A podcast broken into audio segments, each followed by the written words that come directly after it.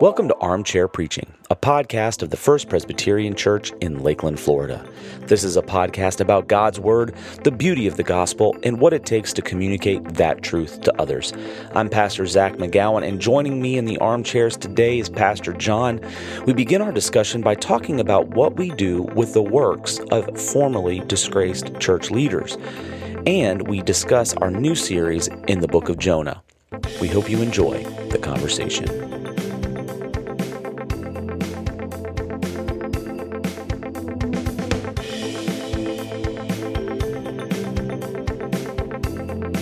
Well, welcome back, everybody, to Armchair Preaching, episode number 38. Is that what I said before? 38, 38. Okay. Good. Yes, we're in episode number 38. In two weeks, there's going to be the 40th, and uh, we're throwing a big party in Zach's office. Everybody's invited. Everybody's invited. Lots of armchairs. And you just told me that the 40th anniversary is the Ruby anniversary, Ruby, which right. which I had never heard that before, but I do like that. So we'll be taking donations of rubies and ruby-like things here for the 40th episode. That's great. That's great. Um, and and and it is Florida, and I can tell right now that um, it's very likely you can hear the cicadas out my window through this uh, through the the sensitivity of this microphone because I can hear them in my headphones right now. But it just proves that we are actually here in the office in Florida in armchairs. in our armchairs in September. Uh, by the way, after the Florida Alabama game, which uh, we, you know, I, we, you and I really haven't even spoken much since then. I avoided you like the plague on Sunday it, morning. yeah. Yeah, Sunday so- morning. That's right. So- that's right. Well, and and uh, it's all good fun. All It is. SEC games, and and we love it, and we love college football, which proves we're Southerners as well too. Absolutely. Um, today we're talking about new series. We started a new series Book called Jonah. called uh, Jonah. God's relentless grace is the subtitle, which um, I think is a is a really apt um, title. You know, in the story of Jonah, really, it's a story of a highly disobedient prophet, and you jumped in really heavily. I, I did as well about running from God and the disobedience and how God chases after us in our disobedience. And and it got me thinking about a lot of the the church leaders that we see on a national scale today who are just disobedient in, in so many ways and in some Seems like ways more and more of them. seem like every month somebody else every falls. every month, you know, and and and it's it's a different type of sin and a different type of disobedience than Jonah's for sure. Jonah was called to a people to speak a word of judgment, and these folks that we see today, it's everything from sexual misconduct to you know uh, accusations of of bullying in office environments and and uh, covering up the deeds of, of a of a loved one so that they can serve and so those pastors be, you know become um, Sin is compounded by all the, the actions after the sin. yeah Like absolutely the, Catholic, the Catholic Church scandals of the recent absolutely however many years. So I think the question that I kind of want to talk about just a little bit because I get asked this, and I, I I wonder if you get asked this by other folks as well. When a church leader falls, especially one that has published books and and ha- and their sermons are readily available online and and people have probably even bought you know audio sermons from them um, what do you do with that material from the past and you, you mentioned Ravi Zacharias earlier and and uh, you know his was a, a posthumous scandal but what do we do with the works of these these uh, these former church leaders? And some of them now have taken the reins of other churches. Um, and how do we feel about Yeah. that too? So uh, I'm curious, like how you have have people talk to you about those sorts of things in the past, and what kind of advice do you give them about their about that usefulness? Well, like everything, you have to kind of step back from all the details and just ask what are, what are the principles at work here, and uh, and what has the church had to say about these kind of principles throughout the history of the church. And and unfortunately, this is not the first time that there's been a a, a season or a, a really an ongoing uh, life of, of leaders who have fallen. And I think probably the most the most um, the most telling uh, and the most sort of visible part of the, the history of the church where this took place. And you and I both studied church history Yeah. together, and it was the I don't know why this particular movement stood out to me, but it, it was the Donatist movement Hmm. out of the third and fourth century.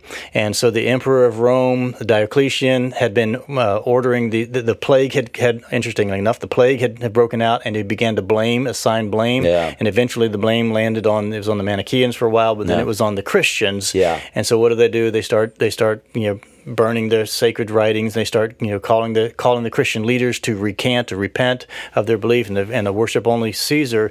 And you had this whole movement in there where some of those some of those leaders they cowed in. They gave over their, their you know the Bibles were sacred at that time. You- Yeah. you, you had to, they were handwritten at the time, but they gave them over. They were burned. Wow. They recanted their, their faith, and then others did not. And many of them at, at, at at cost of their own lives. Yeah. They, they killed them as a result of this. Many of them survived as well. And then when Diocletian dies, now the church is restored, ultimately to the Edict of Milan, I think it was, where, where Constantine said, okay, it's, it's the emperor's religion. Mm-hmm. It's the emperor's religion. Now you got a problem on your hand because you got people who ne- did not recant and they have scars on their bodies Yeah. to, to prove it, and you got people who, who did recant who, who say, "I want you know, the efficacy, the effectiveness of my work uh, ought to be recognized apart from my from my actions." That's the same principle I think that we're looking at today. It's like, okay, you had somebody who, who did not give in. They they they, or they, they did give in. They they did the wrong thing. Yeah. And they are looked upon uh, by with judgment by other people. Can they be in a valid ministry? They failed. Mm-hmm. Can they be in a valid ministry, or can only these people be in a valid ministry? If you go to that principle, because that, that never really was resolved. The the, the one ar- arguments for the other uh, Yeah. it wasn't really resolved until the majority really landed on the side of people can fail and God will use them in the middle of their failings Mm-hmm. or in the after their failings uh, to ex- accomplish God's pers- purposes not through them but in spite of them. Yeah. And all of that is to say, I think with Ravi Zacharias, we can still read his books and Mm-hmm. we can still learn truth from him, and we just take it into into account that, that Ravi Zacharias himself, the man, Mm-hmm. was a flawed, sinful, sinful man, and not to emulate him. Yeah, yeah, and and and I think even you know you look at at, at folks like Bill Hybels or Mark Driscoll and and some of the others. You know the, those same sorts of questions come up, and you know you, you talked about it from the church history standpoint, which is really telling. Um, and I think to some degree it's it's also encouraging because there's as as Nothing new under the sun. the teacher says there's nothing new under the sun. Um, but it's also biblical right? I mean we see this biblical principle where M- moses was a murderer right? And god chooses him in spite of his anger and his and his anger is never totally resolved because his anger is what keeps him out of the promised land but God still allows him the the even though he's not going in the promised land, he has to feel the effects of his his his temporal sin. God still says that gives him the the ability to address the people as they're heading into the promised land. and even to get up on Mount Nebo and see the see the promised land as his final as his final act. yeah, and, and David David David's the is same way. one. I mean, um, Man I- after God's own heart, and yet Yeah. what's one of the last things he says? Hey, by the way, don't let so and so, so and so, and so so go down to their their uh, their their uh, their their death in peace. Mm-hmm. Yeah. Kill- go kill these people. Yeah, yeah, and then he, and then David himself, a, a, an adulterous murderer, and while he had to feel the the temporal effects of that that sin, uh, he God did not take the throne from him, and it didn't didn't turn back the covenant promise that he made at, at the early part of his life. The, the the the household of David was still and is is still the house of the kingship, and so it gets really complicated. I think, and th- I think fear, the fear that people would have, even in having a conversation like this, like the one we're having right now, is, aren't you giving a pass? yeah. To moral failure. Yeah. Isn't that the same thing as giving a pass to moral failure? And Yeah. how can a person like a David be fit for ministry in this day and age? How, how would David ever have survived in this day and age with social media and everything else that's going and cancel culture? How would he survive? Oh. Yeah. And and the answer is he would he would be he'd be brutalized Yeah. in the uh, in the social media world. But that wasn't God's That's not God's that way. was not God's response to David. Yeah, and, and I Because it was about, it really was about David's heart. Yeah. Just like Saul, it wasn't God's response to Saul, who was murdering the, the Christians. Yeah. And you know he had he had a change of heart. David clearly had a change of heart after Nathan you know called him out on, on his sin, and yet he still struggled with these things in his life. Yeah, exa- exactly. And I think we and, and you talk about it, it's even difficult for us to even say yes, but God in the middle of someone's Try saying that around the victims. it- well, and, and and that's and that's something to, t- that we have to be. We're always got to. be We're always aware of. You Yeah. know, um, you mentioned um, before we started recording. You know, the the the the problems in the Roman Catholic Church, and there are thousands of victims. You know, tens of thousands of victims potentially, and and their pain is is real, and their pain is important.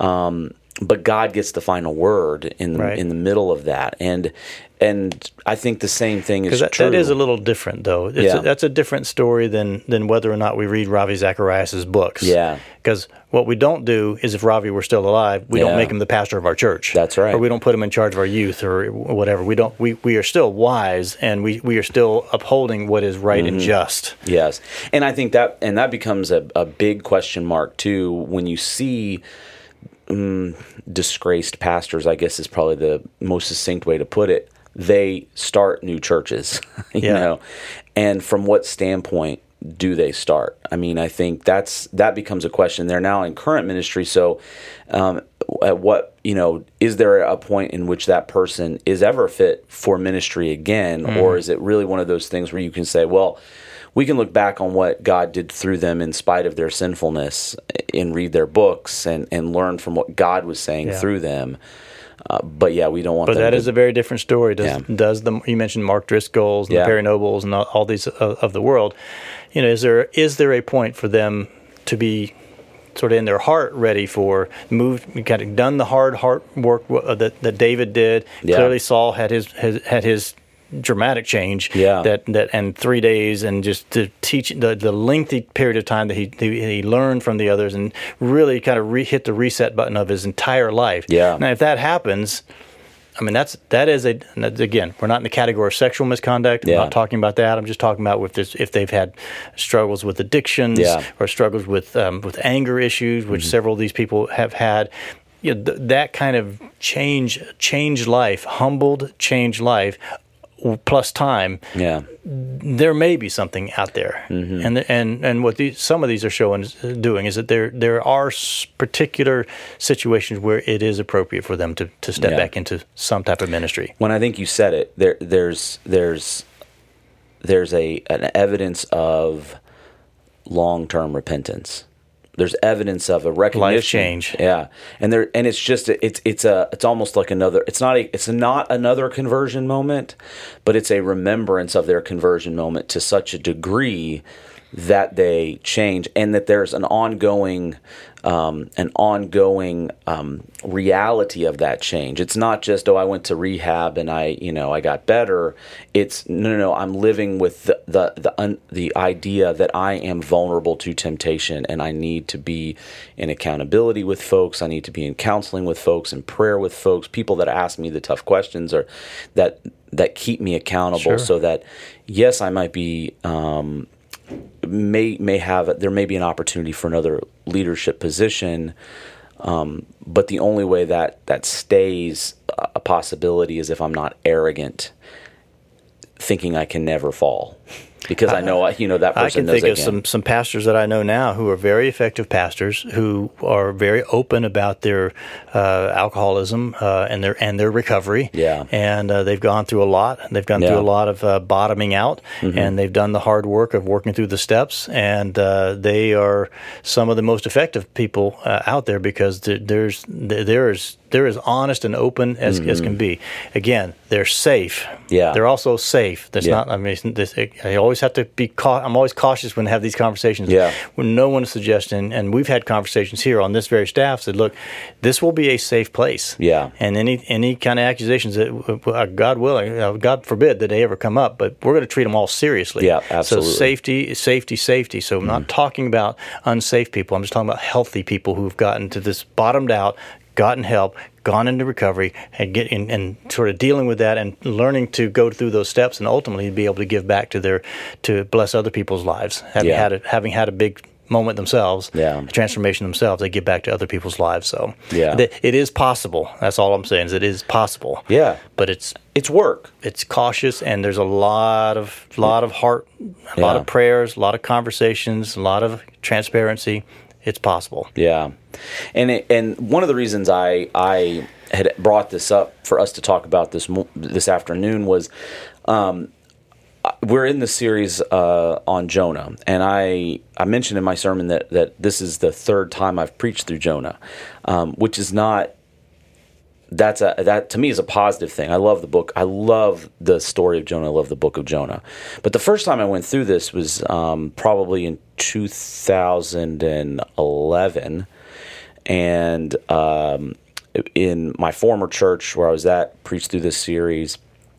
And one of the works that I used um, in that in prep for that series was a book by Tullian Tchividjian, who is Billy Graham's grandson, who was a very successful pastor in the early 2000s and early 2010, eh, 2010 and then 2015 his his entire marriage just blew up and there was infidelity on his wife's part and infidelity on his part and this whole wrapped around thing. And so it got me you know thinking the second time I did the the the series on Jonah I threw all that material out um, because I felt this sense of conflict about was it was it valid to, to use that um, or not. And um, this time around, I've gone back to some of those early notes to say, basically, as, as you're saying, what that work, what God did through that work earlier, is still God's work. It wasn't false It wasn't false. the words weren't false the teaching wasn't false Yeah, and and the vessel is not the reason that we, you know, it, it, it it's it's we're not elevating a human individual. You know that should never be our point. We shouldn't look at the the the author of, of the book if it, if it if it brings us to truth uh, to some to some extent. So uh, I thought it was Yeah, interesting, no, and I've been, good. a- I've been it's, a- asked it's an question. uncomfortable balance that we have to strike there because you know, on the one hand there's the there's the fa- failed flawed person Mm-hmm. on the other hand there is what God reveals through a failed flawed person that that gets recorded to paper in this case and, and and actually is true so Mm-hmm. Yeah. that's that's a delicate balance to keep uh, to maintain Yeah. So we're in this series on Jonah. Yeah, God, God's go. Week one. Oh man, such a good one. And you, um, you know, I want to just talk to you about um, your, you know, y- you approaching the book of Jonah. Mm-hmm. You know, um, what what sort of excites you about talking and and and, and unpacking this book with the congregation? I suspect it's the same thing that excites you about it because I was listening to you as wa- go back and watched your we watch each other's sermons Mm-hmm. afterwards and listening to you and it's like it's different for you and I can see it in your eyes and hear it in your voice and I know it is for, for me when you're dealing with this as as I quoted the one uh, author this rattling good tale Yeah. with a dramatic plot full of full of surprises Yeah. it's different when you've got great narrative in the story itself because then you can just really you know paint the narrative really really well bring out the nuances that might not come through in the text really really well.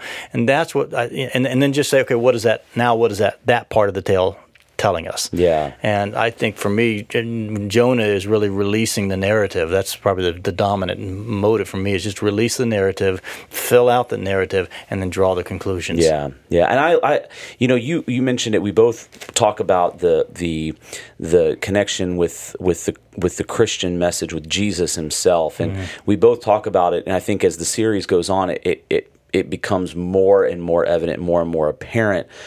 I always love taking stories from Scripture that people think they know. like jonah being in a whale That's right, Yeah. right. And um, I, I love taking stories people think they know and and have and I for the most part, I think people put this in a category, right? Yeah, I love how you said that. It's not. It's not. People put it in the category of a children's story. Yeah. Daniel in the lion's That's den right. is a a children's, children's story. story, yeah. it's a pretty graphic children's story. If you think about you what happened with the, when you have he gets out and the, who who gets thrown in the jail right, afterwards. that's right. That's not- no, no, that's not a children's story. That's right. And, and and like, you know, David and Goliath and, and all these I love going back and Noah Noah and the ark, you know, those sorts of things that we paint in this picture. But but really when you get down to them, one, like you just said, they're they're so much more graphic than in your children's books. I mean, they, you know, da- when David, you know, defeats the Goliath, they always stop short of talking about how he take, cuts his head off. Um, I think that's always hilarious. Um, but in Jonah, it, the the fixation on um, the, the three day- whale, three days, yeah. the whale, which is important, and, and this week we're going to talk about that, Yep. what he does in that part. But really, the totality of that part of the story, even though we have, and we're going to talk about next week, the the prayer that's offered in there, it's really chapter one verse seventeen and chapter two verse ten. That's the totality of the mention of the great big fish and what the great big fish does. But um, it is exciting, man, when you when you you see people like, wait a minute, is that really in there? Like that's really in the story? Are you serious? Like, okay, they have to go back and look. I, I love, I love that. What, what, what kind of, and that kind of brings up another challenge to though, because it is a challenge when people do think they know the story. What kind of challenges do you face when you're talking about uh, such a, what people think they know so well? Well, that's part of the fun, I think. Uh, part of the fun of it, and you, you and I both you know, toyed with it this this weekend, is that the story for most people, if they know it at all, which you know, we've had I've had plenty of times where I've had to say to someone, "Go get a children's Bible." If you don't know the basic stories, just go get a children's Bible. This is just good counsel for anybody. If you don't know the basic storyline of the Old Testament or the New Testament, get a children's Bible, and it will at least walk you through it. And most children's Bibles are worth their salt. Are going to tell you more than Jonah was in the belly of a fish for three days. Absolutely. They'll give you more than they'll give you. He was what, why? You know, what, what was he doing? So, part of the challenge is is um, well, part of the fun and part of the challenge of it is is, is getting beyond the superficial knowledge of this of the storyline Mm-hmm. and getting to the okay, what what's this really about? Yeah. What was really going on in the story? This was why, for me, just framing it up in, in a couple of summaries was really important. So, okay, this is the big picture. What happens Mm-hmm. in the book of Jonah? Uh, that's that's what's fun for me. How about you? Um, you know, the challenge for me, I think, is yeah, the familiarity with the story, but then you always run up against, especially you're talking to um, skeptical adults or adults that that that even come they're they're they may be, be Christians, but they kind of categorize Jonah as an as an unbelievable miracle because they fixate on that that great One- big that great big fish part, and so they miss chapter one, chapter three, and chapter four, um, and they really miss the bulk of chapter two because they fixate on oh well that can never happen, right? They they they fixate a little bit on the seeming impossibility of such a an act, um, and so I think that's a challenge to kind of just uh, just say look, you know, and that uh, this is this is so much bigger than the scientific question could a giant fish actually swallow a person and that person stay alive for three days and three nights um, you know I, I get that there are all those those kinds of questions that are going to come up in your head but that's not the point Right. and and i think that's a and challenge you don't, you, you don't really have that as much. And we mentioned this Daniel, but you don't think about Daniel in the uh, in, in the in the fiery furnace. yeah you don't you almost don't have as much skepticism about the story of Daniel and the whole life of Daniel, even though it includes that story, Yeah. which is unbelievable story. Yeah. You know, uh, and and he survives being put into a fiery furnace, and he and his three two two other friends and. Uh, plus Jesus uh, showing up there, and yet you know the same kind of miraculous level of thing is happening in Jonah, and yet people struggle with the, the historicity of Jonah and Yeah. and the story itself. Yeah, and even even some orthodox or seemingly orthodox evangelicals will will question the historicity of of Jonah, and and my response is, well, Jesus didn't seem to question the historicity I'm going of with it. the guy. I'm going with Jesus' interpretation. I'm gonna I'm gonna go with what Jesus said on this. You know, as unbelievable as it may seem to me, if it's unbelievable for Jonah to be three days and three nights in the belly of a fish, it's even more unbelievable that a man rises from the dead after mm-hmm. being nailed to a cross. So, if I believe one, I can certainly believe the viability of the other. And you know, you talked in in your message, and I thought was really interesting about one of the framing things that you did was to try to well, you didn't try to you actually placed jonah in the overall history of God's people. You, you talk about the the the hooks, you Yeah. know, where where do you hang this? And and I want to ask, you know, what what went behind that decision for you to to go through that Yeah. uh, hi, oh, just this broad history of God's people in the Old Testament so that I've been waiting. framed. I've been waiting. I think I've been waiting since I've got here to, to bring to bring that one out, and I finally had my chance where, where we knew that the focus was going to be on a narrative story in the Old Testament. And anytime you're reading in the in the in the anything with the in the in the prophets, there's the fir- one of the first things you're doing is sorting out where am I? Yeah. Am I in the northern kingdom? Am I in the southern kingdom? You know, who who's the pro- who are the prophets talking to? Uh, where is where's this fit? So I've been waiting to to frame that up because I do this. I find myself one of the first things I do every single time, and I still I'm still doing it. Is okay. W- At what, where am I in time? Yeah. And so I just wanted to give people a tool to, to say, here's the framework of time, just a rough framework of time that may help you get, identify this. And that, was my, that was my seven hooks. Well, and I thought it was also I, I thought it was a really helpful as a as a way to to legitimize the historicity of the story of Jonah. You know, Yeah, the I- Assyrians were real people, The- the and the time frame yeah. of Assyria was a real real time frame. and and Nineveh was a real place, and it was a real scary place for Hebrew people to even imagine. yeah, you and I both brought that out. that Yeah. These were these were ho- pretty pretty rough people. Yeah, and then to go back and say, okay, well, okay, so and you you did this, and I I didn't really touch on it. Um, in week three, I, I plan on touching on it a little bit more. But okay, so why were the Assyrians so, you know, so feared? And you you really brought that out, and to place it with with numbers like with actual dates and and locations so people could you know um, say okay well we're actually approaching jonah not as a fable um, not as a as a as a as a fictionalized myth or a parable which is what i've heard you know i've heard people talk. We're approaching this as jonah was a real guy the assyrians we know were real people uh, the ninevites were real and uh, so there's some there are some real lessons that are not just from this beautiful story, but that this story has a place in time. And I think that was important for people because it takes it out of the children's book, which can very easily turn into it's not not a true story.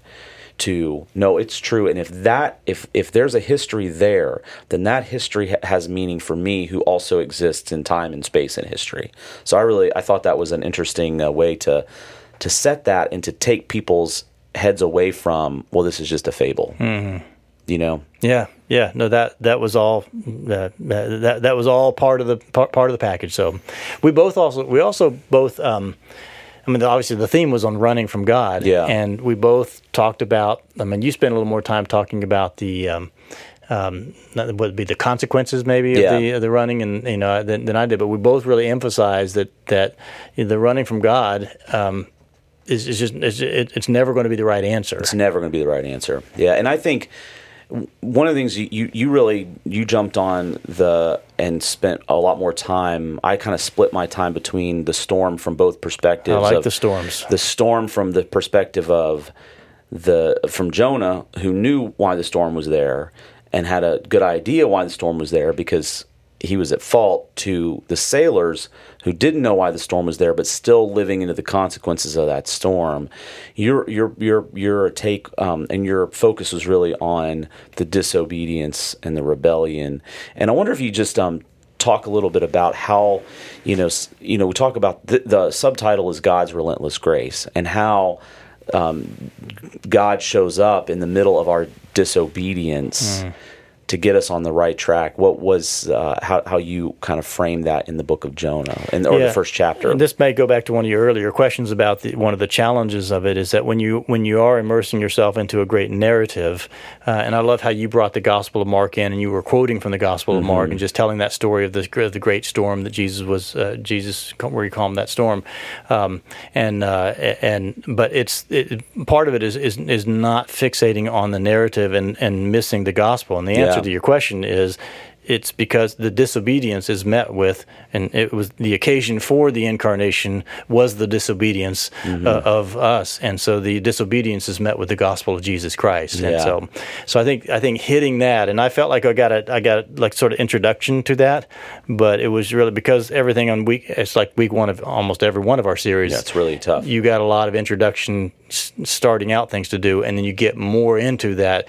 Um, you know, the response of the gospel to this kind of behavior is is, is forgiveness, and, Yeah. it, and it is grace. And in my case, it was the it was the pursuit of God. Yeah. is that God, God could have let him go to Tarshish. Mm-hmm. I mean, he could have. Yeah, he could have, yeah. he, could have sunk his boat and killed him. I Yeah. mean, for that matter, it could it could have been over with that. Yep. But God had intent with him. Yeah. and and and I think it's that that intent is eventually is shown up as as God's grace at work. Yeah. I don't know that Jonah would necessarily have said it that way, particularly at certain moments, but Yeah. it was indeed God's grace at work. And um, so I think I think that just the, the idea, the introduction of the gospel, of the that rebe- rebelliousness and uh, sin is met with with uh, with God's favor. Yeah. With God's, I mean, God's call to live otherwise, but it is not the kind of a call that, that says, you know what, I'm just going to kill you. Yeah. Or I'm going to pun- punish you uh, in, in, indefinitely. Yeah, and I think it's I think it's really this is a real head trip for for all people. I think is to to see these these moments of of of storms and and what you know Jonah faced and and what we face individually from a metaphorical storm standpoint to see that as grace. That is such a, a difficult thing. And it's difficult for all of us because we don't. It doesn't feel like grace. In the middle of the storm, it does not feel like grace. It definitely does not. Many times, I bet you can think of you in your own life. Most people listening can think in their own life Mm-hmm. the storm that they have gone through, and they're and they're through it, Yeah. and they look back on it and they see what what came out of that storm. Those are some of the some of the greatest growth in my life has come as a result of of going through some really tough situations. Well, and, and for me, I mean, I, I mean, even my own salvation story comes from that moment of storm, hospital beds, you know, ruptured appendix. I mean, that that it, and it was really not great. But after, you know, after the storm, the, in the immediate, you look back and go, there's this moment of realization, and I, I, I called it the moment of clarity hmm. in the sermon. That there's this moment where I go, whoa. I'm vulnerable, I'm weak, but I know who's strong. And so I need to yield my trust to him. It's like the sailors on the boat at that moment. They see the the power of the storm and God is even greater still. And so they're filled with this this great awe and fear and reverence for um, this God that is now has sent this great storm, but now yielded and they're safe. And I think that's interesting. I, I love how you you um, you and I both did this. Uh, we we were sympathetic to the other sailors. oh yeah, and uh, and recognize that these other sailors who are not who are not Jews Yeah. and certainly not Christians, um, that's not here yet. Yeah. Uh, but they they found themselves in a situation when they saw the uh, the greatness of the storm uh, that they they yielded at least momentarily.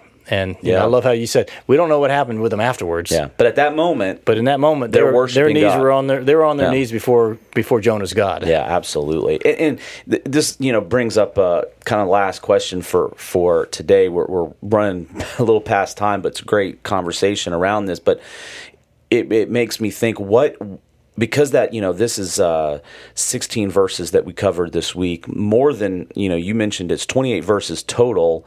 So more than half the verse count is right here in chapter 1 Setting up the story. so what what did you have to leave out I mean, what was it that you looked at and go, man, I just don't have time for this, or you know, this is not, you know, this is for this is for well, another series. briefly inserting the, the the coat hooks thing took some time, Yeah. so I want, but I wanted to get that in.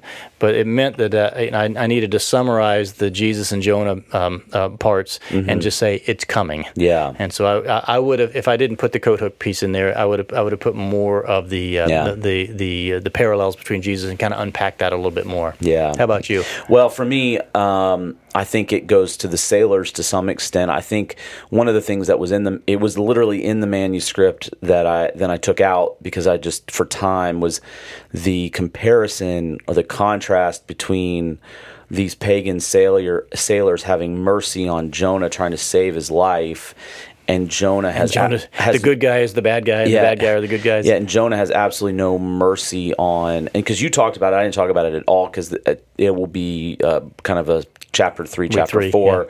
Um, Jonah doesn't want to go to Nineveh because he's afraid that God will be merciful, you know, so he can't even risk mercy for his en- you know for his enemies but these men who know they he's told them he's confessed to them this storm is my fault.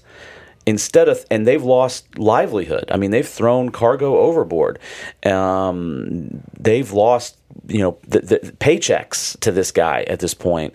They don't immediately throw him overboard. He's given them and he's also given them an out to throw the, to throw him overboard I'm the reason. Throw me overboard. You'll you'll save your life. and they still row hard to try to save him. I just think that's one of the things I really always jumps out at me in this in this chapter, and I didn't have time to get into it because it wasn't, you know, again, we always have to make decisions. We can't cover everything, even in three ver- three verses. If we only pick three verses, we couldn't cover everything. Mm-hmm. So we're always having to make decisions based on what we think uh, God needs the people to hear at this moment in their history. So, um, but we will have another week in Jonah. Jonah chapter. The, we'll finish the last verse of chapter one. It's a very odd break. Yeah. Um, and then we'll get into chapter two, um, which is probably the chapter that people Most think people think of Jonah. yeah, and they think they know it really well, but they, I guarantee you they don't know the prayer, you know, which is the bulk of this this passage. So it's going to be fun. It's going to be fun. Looking forward to it. And uh, for anyone who has missed uh, the, the the the the sermons from this past Sunday, I encourage you to check them out. They're available right now on our website fpclakeland.org. You can also watch on YouTube. Um, you just search FPC Lakeland.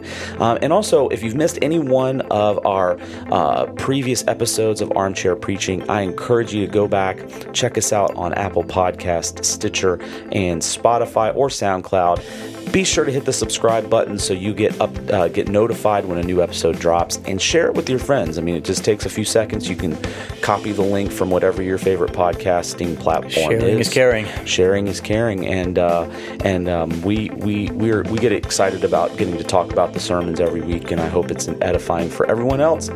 John, once again, thank you for taking this time, Great to be with you. Great to be with all of you listening. and we'll see you guys all next time.